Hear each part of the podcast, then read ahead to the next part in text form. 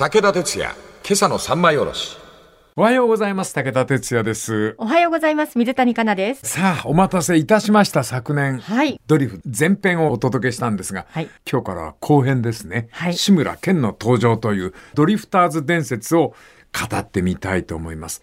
もちろんネタ本ございます。ドリフターズとその時代、笹山圭介さん。文芸春秋。いいの出しますよな。笹山さん面白かった。ありがとうさん。この笹山圭介さん、そのドリフの伝説をものすごい細かいところまで。はい。ただ、申し訳ございません。一部武田の考えを絡ませておりますんで。はい。しかし皆さん、笹山さんの本読んで、胸がときめくと言いますか、ありありと思い出すテレビ昭和史ですね。はい。前編をお届けしたのは、ドリフターズがクレイジーの後を追ってスタートした。そして、テレビ界の人気を独占するんでありますが、はいそこにライバルコント55号、萩本欽一の逆襲。これがすごかった。1975年、フジテレビ土曜夜8時、真裏にぶつけた。4月から始まった番組でありますが、覚えておられますか？同年代生きた方、金ちゃんのドーンとやってみようという番組でありまして、ドリフとは真逆であります。萩本欽一、テレビバラエティとはこういうものだという確信に満ち満ちた番組スタートであります。テレビでしかできないことをやらないとテレビで視聴率は取れない。彼は何を見つけたのか。萩本はテレビの本質を浅間山荘事件で見つけた。ものすごい視聴率だったんですよ。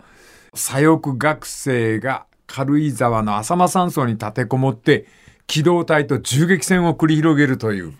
それを24時間放送した。視聴率は80までいったんじゃないかな。はい。それを見ながら萩本はテレビをカッパした。テレビってのはドキュメンタリーなんだ。何が起きるのか1分先がわからない。別に芸を見せる必要なんかない。何が起きるかわからないという状況を見せるのがテレビ芸だ。ハプニングとか、そういうものをこさえないとテレビバラエティは数字が取れない。それでは、テレビをドキュメンタリーに、あるいはハプニングにするためには、どうやればいいのか？はい。萩本は何したか？素人いじり。萩本の偉大な発見です。テレビは顕微鏡と同じ小さいものが大きく映るから、舞台で修行した人っていうのは、テレビでは臭く映っちゃう。こういうふうに笑い取ろう。もう決めてっから。そうじゃダメなの。しかもそういう苦労との人ってセリフが波打つから、次にこの人はこうやるの。もう読まれちゃう。それじゃ笑いが逃げる。テレビで一番優れているタレントは素人よ。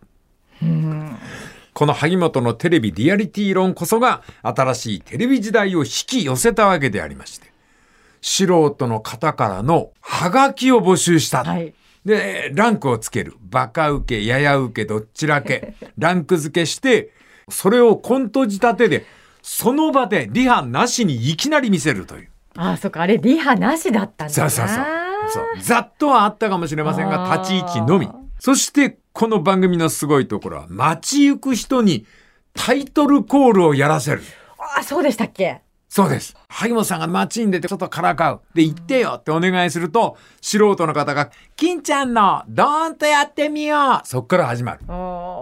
それに相対して、裏番組ではドリフが徹底的に仕込んだ、ハッピー浴衣衣装で、えーんやーこーらや、あらどっこいちゃんちゃんこーらやという振り付けで、クロートが番組を開けるという、8時だよ全員集合やる。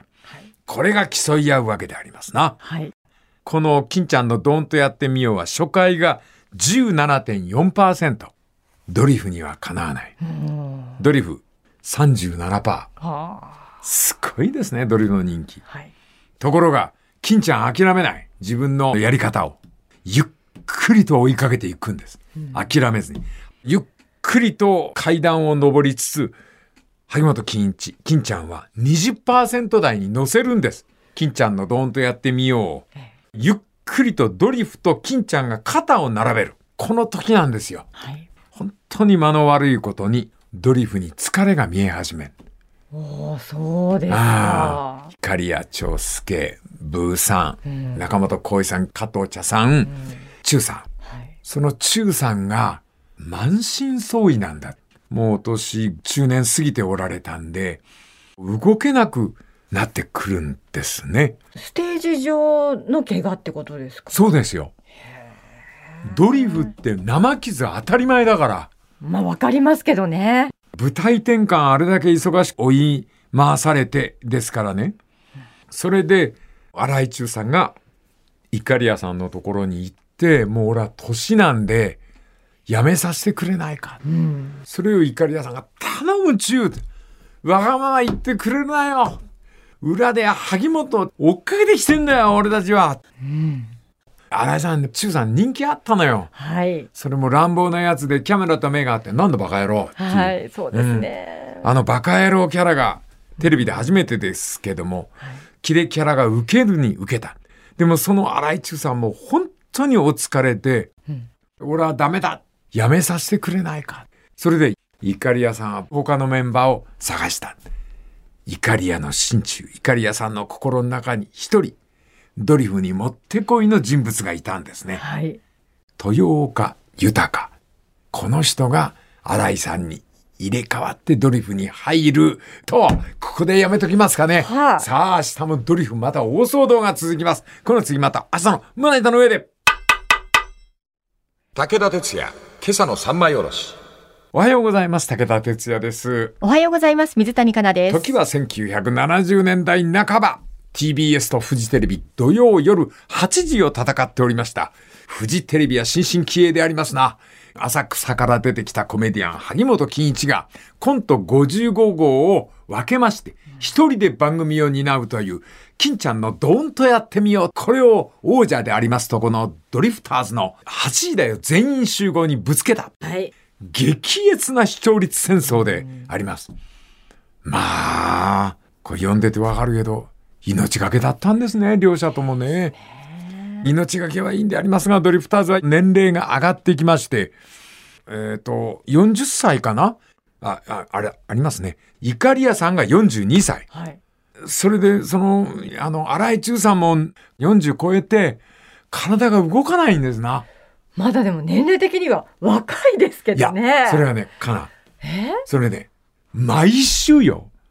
3日間稽古してライブでぶつけるわけよ。はい。疲労溜まってきたらどうしようもない。そっか。休みないわけだから。んで、中さんがドリフやめたいとおっしゃって、イカリアさん引き止める。だけど、中さんがやっぱりもうダメだと。息上がって仕方ないっていうことで、イカリアさんは入れ替わりにこの人入れようっていう目算が立ったんで、はい。イカリアさんが認めるわけだな。で、その人はどんな人かっていうと、覚えてないかな。バンド、シングフェイスっていう、ドリフの番組で後ろで楽団が入ってた。はい。あそこにサングラスして、あ、ヒゲのおじさんで楽しそうにヒゲ振る。おわかります。あの、タクト振るおじさんいたでしょ。はいはいはいあの人ですよえ。あの人が豊岡豊さん。あ、そっか。え、あの人がイカリアさんと同年代の41、2歳かな？ううん。それでその人を入れて荒井中の代わりにしようと。もう楽器もできるし、音楽に関しては棒振れるぐらいだから、はい。うん、キーボードはもう大丈夫だっていうんで、唾つけてたんですよ。そのことを、チャー呼んで、ブー呼んで、コイジさん呼んで話すわけですよ。中抜けるって言うから、豊岡さんに入ってもらってドリフ続けようと思う。うん。顔色変えたのは加藤茶。ダメだよ。豊岡さんじゃダメよそれじゃドリフ持たねえよなんでだよ豊岡お前リズム抜群じゃだし、お前、楽器だってちゃんとできんだよ、お前。調査間違ってるよ今ドリフに足りねえよ若さだよ、ドリフのギャグは若くねえとできねえんだよで、イカリアさんは、誰か心当たりいんのか？一人いるよ誰だよ？俺の付き人やった志村だよ。志村けんだよ。あいつ呼んだらきっと力になるよ。あいつだったら体張ったコントができんだから。う。はい。ダメだよ、お前。お前の付き人じゃねえか。付き人入れてどうすんだよ。それに志村楽器弾けねえだろ俺たちは少なくとも楽器ができるっていうバンドで出来上がってんのがドリフターズなんだから。んなもん何もできねえやつはダメだよ。いいや志村だよ今のドリフ救えんな。志村しかいないんだよ。それで、中さんの代わりに入った志村。これはもう圧倒的に加藤茶が引っ張り込んだわけだ。はい。加藤茶ってな、偉いね。自分の付き人だよ。はい。その付き人に同等の資格を与える。コントでは志村けんって頭引っ叩くんだから、加藤さんの。うん。むごいっちゃむごい人だよな、その、ええ志村っていうのは。でも、その夢中さを加藤さんは買っておられた。うん。で、志村が入って始まった。えんやこらやっとが。はい。さあ、怒り屋さんの不安的中。ほ志村けん、全く受けない。う。うん。コントやっても噛み合わないの。怒り屋さんとリズムが合わない。ほまあ、茶さんとはまあまあ合うんだろうけども、笑い取れるところまではいかない。コウジさんと無理で、ブーさんと無理なんだから。う。うん。でも、誰かが気づくんだよね。ほリズムが違うのよ。志村さんの。他のメンバーよりも早いの。ほ志村さんの笑いのリズムの方が、動きのテンポが早いんですよ。う。若いからですか、それは？そうです。だって、志村さんこの時、23歳だもん。だったんですね？そうか。とにかく音楽でまとまってスタートしたドリフターズじゃない。はい。だから音楽のリズムなのよ。うん。ビートは、あの、4拍子なのよ。ほ4拍子のお笑いのドリフターズなの。う。うん。そこに細かくビートを切っていく、16ぐらいで切っていく志村が入ったから、合わないんだよな。うん。さ、その、志村を入れたことによってどんなことが起きたか。はい。1975年10月25日。これ、昭和のテレビの世界、お笑いバラエティの世界では重大なる日。1975年10月25日。出ました視聴率全員集合25.8%。うん。金ちゃんのドンと金ドンは26.3%。うわ、0.5抜かされた。差ながら、萩本がドリフを抜いたはその一報をフジテレビから受けた萩本欽一、受話器を震わせて泣いたという、激烈なるテレビバラエティショーの戦い、この後も続くんでございます。この続きまた明日のまな板の上で。武田鉄矢、今朝の三枚おろし。おはようございます。武田哲也です。おはようございます。水谷香奈です。1975年10月25日のことであります。全員集合が25.8%。金ドンは26.3%、0.5の差ながら、ついに萩本がドリフを抜いた。そうすると、世界というのは面白いもんでありまして、金ドン、抜けたとなったらば、他の民放が、大将、大将、大将と馳せ参じて、お願いうちでもやってうちでもやって両手で拝み始めた。萩本欽一を次に獲得したのがテレビ朝日。そこで始まったのが、金ちゃんのどこまでやるのはい、そうですか。どこまでやるのスタートした。はい。これが1976年10月のこと。萩本には機動性があった。ここで萩本は TBS の看板であったホームドラマをパロディにした。ドリフがいる TBS の売り文句はドラマの TBS なのよ。はいバラエティではなくて。うん何年後にも俺も参加することになるんだけど、はい。同じ8時台だけど、俺は金曜日だけど、え79年かな？えうん。に、あの、3年 B 組金八先生。すごい、あーすごかったよ、その、TBS のドラマに寄せる矜持というか、プライドはね。はい。それを金ちゃんがからかった。テレ朝の。金ちゃんのどこまでやるので、ドラマの TBS をからかった。うんそれは何かというと、彼のバラエティの中にホームドラマを持ち込んだんだ。うん。これもまた TBS がしっかり3日も4日もリハやるのに対して全部アドリブ。設定だけ決めといてバッと幕を開けるホームドラマ。ー。はい。萩本は次から次へとコマを置いていくわけでありますな。はい。で、ドリフはと言いますと、この時期完璧にネタ切れ。コントやって、で、歌がある。あとは少年少女合唱団があって、これをコントでまとめてゲストがそれぞれのふるさとを歌う民謡を披露するというシーンでおしまい。これを繰り返すばっかりですから、萩本の次に何が起きるかわからないっていうのが、はがきコントとホームドラマのメダカの兄弟はとか、のぞみ、かなえ、たまえの3人そうそうそうそうう。そう、次々とカードを切るもんで、はい。それはもう、金ちゃんのところの方に新コーナーが誕生するたんびに、同じことしかやらないドリフってぐいぐい落ちていくわけだ。私、小学校でしたけども、クラスメイトと、ちょっとドリフマンネリだよねっていう話してましたもんね。苦しかったんでしょう。はい。そこでとんでもないハプニングが起きます。はい。少年少女合唱団をやった後、タレントさんで有名な人が出てきて、それぞれのふるさとの民謡を歌うというコーナーがあった。はい。おた、たまたま、埼玉になっちゃったわけよ。お？はい。そん時に、志村が、俺にそのふるさとの歌を歌わせてくんねえかって言うのよ。それで、怒りや、おめえのふるさとは、俺東村山っていうそこに東村山温度っていう盆踊りがあるから、うん。それやろうかなっていう。うん。んじゃあ、今回は、お志村お前で行こうビートの違う志村にポンと預けた。案の定ですよ。し志村の解釈が違う。中途で調子に乗った志村がビートを変えた。もともと自分のビートが違うもんで、他のドリフの面々と。ソウルフルに東村山温度をやり始めたわけだ。はい。それがなぜかしない。会場のガキが笑い転げた。はい。この面白さ加藤茶がつぶやいた。いけるで。さあ、次週明けたら、この東村山温度が、うわーっと日本中で、こっからです。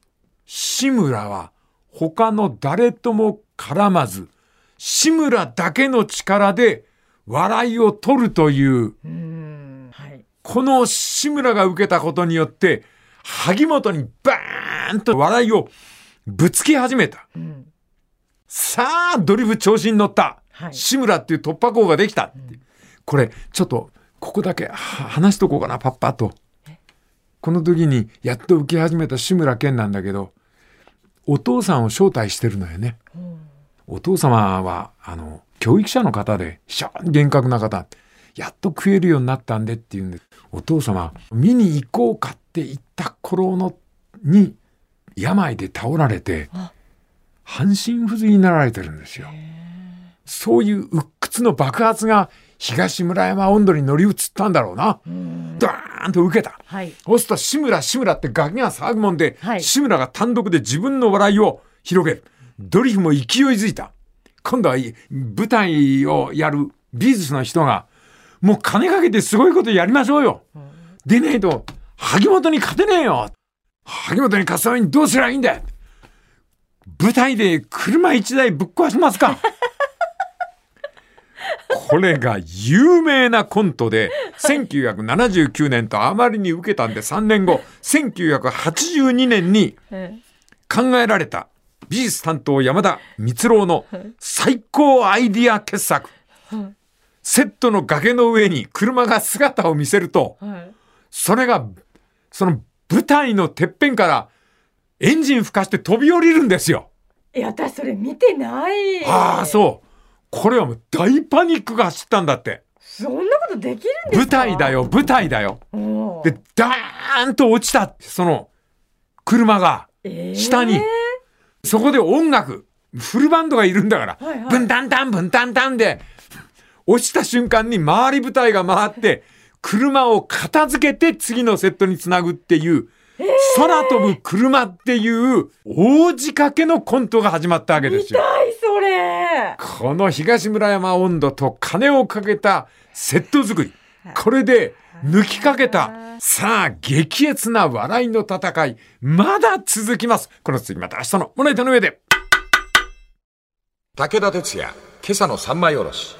おはようございます。武田哲也です。おはようございます。水谷香奈です。出てきたライバル、萩本欽一、金どこに対して、ドリフは、志村けんという新しいキャラクターが見つけた東村山温度という突破口をもとにして、美術なんかにもお金をかけて、そのお金をかけたセットが、セットの上をエンジン吹かして思いっきりジャンプし、下に落ちるっていう。危ないですよね。落ちると同時に回り舞台が回り、次へ転換。わずかこの間数秒なんです。すごい。この数秒に命をかけたっていう、さ下でドリフがいるわけで、相当運動神経ないと。はい、で、なんとこの頃の値段、んだと思いますが、言いますね。えっと、この頃の値段ですが、ドリフの美術費、舞台セット代、1回800万。年間で美術費だけで4億円。はい、本番のスタッフ200人。ごい。美術スタッフだけで45人いた。で、セットチェンジは全部手、人間の手。で、このセットの面白さを仕掛けでやるために研究したんだって。歌舞伎からディズニーランドまで、とにかくドリフでできるものはないかと。で、一部スタッフはドリフが終わると成田直行なんだって。はい、ラスベガス。ええー、ショーをの見学とその仕掛けの買い付け。はここまで研鑽を積んで、キントンとの戦いに臨んだという。しかし、一番重大なことは、このセットよりも何よりも重大なのは、志村けんなんですよ。点々とその会場を移す全員集合でありますが、1976年7月、東村山温度の大ヒットで、人気絶頂の時にやった会館が、東村山体育館。凱旋ですね、志村けんにとっては。はい。志村が出ただけで会場割れんばかりの歓声拍手笑い。つまり、ドリフの主役は加藤茶から志村けんになっていたという。もはやイカリアでもなく、加藤茶でもなく、ドリフの真ん中は志村けん。はい。イカリアが持っていたパターンは4人が1人に対抗していくというギャグ。志村、誰とも組まない。はい。その中で子供が飛びついたのが、志村一人でやるバカ殿沢。うわあ、そうか。あの強烈キャラだよな。はい。そして仕掛けコントの金田一耕助。これ、あの、八坂村が大ヒットした時だ。これ、夏場に志村が真っ暗な闇の中を金田一耕助の格好して歩くんですよ。はい。そしたら、お化け屋敷の中に迷い込んだ金田一耕助が、次々お化けに襲われる。はい。ところが、その、お化けの存在に、志村の金田一耕助がドジで気がつかない。そうすると会場にいる、申し訳ないね、言葉が汚くて、ガキどもが、声を合わせて叫んだ 志村後ろ後ろこれが割れんばかりの大コールになって、志村後ろ彼の後ろに下がった生首。それを会場の子供が志村に教えるんです。志村がその声に気がついて、え？後ろって振り返ると、ピヨーンと生首が上に上がって、誰もいない。志村が怒って、いないじゃないかって言いながら次に進むと、女の幽霊が。またみんなが、志村、後ろ、後ろ、後ろ、いくらでも持つんだ。そのたんびに志村はお客に向かって怒るんですけども、ここですごいことやり始めた。萩本さんのパロディなんだよ。え？お客を使うんだよ、素人。そういうことか。志村はもう対抗できるんだよ、金ちゃんに。あの、あの笑いの天才の萩本欽一に、集団でやるんだよ、それも。うん、気仙沼ちゃんとか個人じゃなくて、ガキ全員を、会場、ごめんなさいね、言葉悪くて。会場にいるガキ全員を自分の共演者にしてしまう。はい。その共演者の子供たちと一緒にコントを作るんですよ。はっきり言いますが、これ、笹山さんっていうライターの方も書かれておりますが、この頃、志村さん相当天狗だったらしいね。まあそうでしょうね、でもね。なるよな。ちょっと準備が遅いと、何やってんだお前らって言いながら怒るような人だったらしい。うん、で、いかりやさんの耳元で、態度でかいっすよ。イカリアさん叱ってくんないと、うちのスタッフむくれてますよ。イカリアさん言わなかったって。志村に。そのままにしたという。で、この時に態度がでかくなった志村に対して、加藤茶、中本浩二、高木ブーもおおらかに彼を包んだという。うここにドリフの真髄があるんですよね。もちろん、志村さんただ単に態度がでかかっただけじゃないんですよ。彼は負けたくなかった。だからどんなことでもやるっていう腹積もりで、その準備が遅れたりすると、怒り屋さんより怒ったというから。うん。自分が舐められてることも知ってた。荒井中の代わりに入ったやつだろうみたいなのがまだあったから、この辺りが面白いとこですね。さあ、ドリフ伝説、まだまだ戦いは続きます。この続きまた明日のおなたの上で。武田鉄矢、今朝の三枚おろし。おはようございます。武田哲也です。おはようございます。水谷香奈です。こうやって自分が見ていたものが昭和の歴史となって振り返ると面白いでしょ？そうですね。見てましたからね、うん、特にね。そうそうそう。その時代がどんな時代であったかっていうのは通り過ぎないとわからないよね。確かに。ドリフ今語ってるんですけど、語りながらありありとそれを見ていた自分を思い出すんですよね。でも今あの思うのはドリフにおいてイカリアという人は素晴らしい人だったんですね。うん、えー、イカリア長介さんでありますが、心に憂鬱があった。この方も大変だったんですな、プライベートは。苦労を共にしていた奥さんの茂子さんが心の病のために入退院を繰り返す。幼い二人の息子がおられるイカリアさん。母の必要を感じて、茂子さんとは一旦離婚した方がいいのではないか、子育てのために。奥さんと別れようかな、なんて思ってらした。これが、リークがものすごく増えたんですって。はい。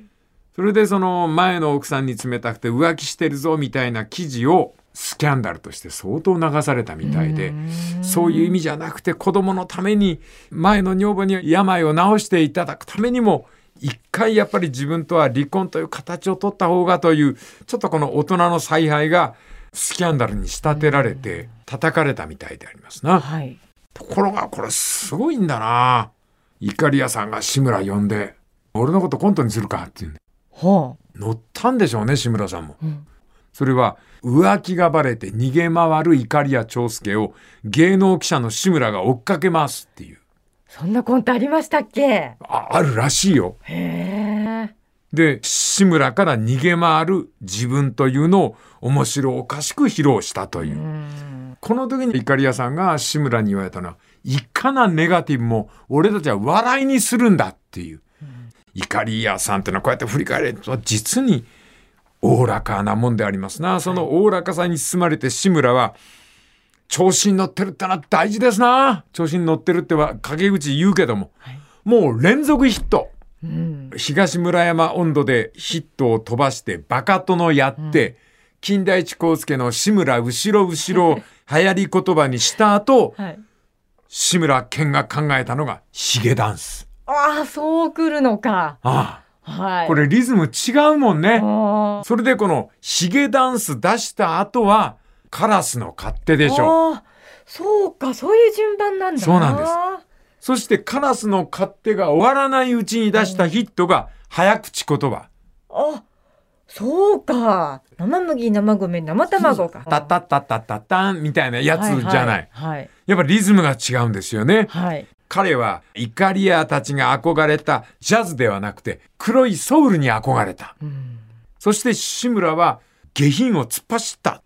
下ネタ OK。うんこであろうが、ちんこであろうが、全部ギャグにした。子供大好きですからね。そうそう、うんこちんこ大好きだもんな。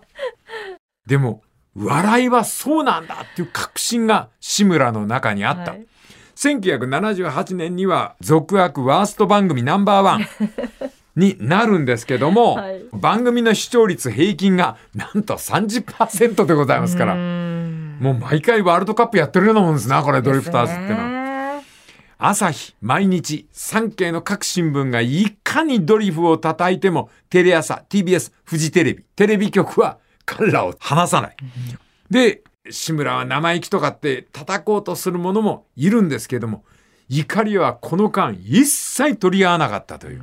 怒りや志村の才能を高く評価していた。ところが、その怒り屋の甘やかしに、まあ、調子に乗ったわけじゃないんですが、覚えてないか。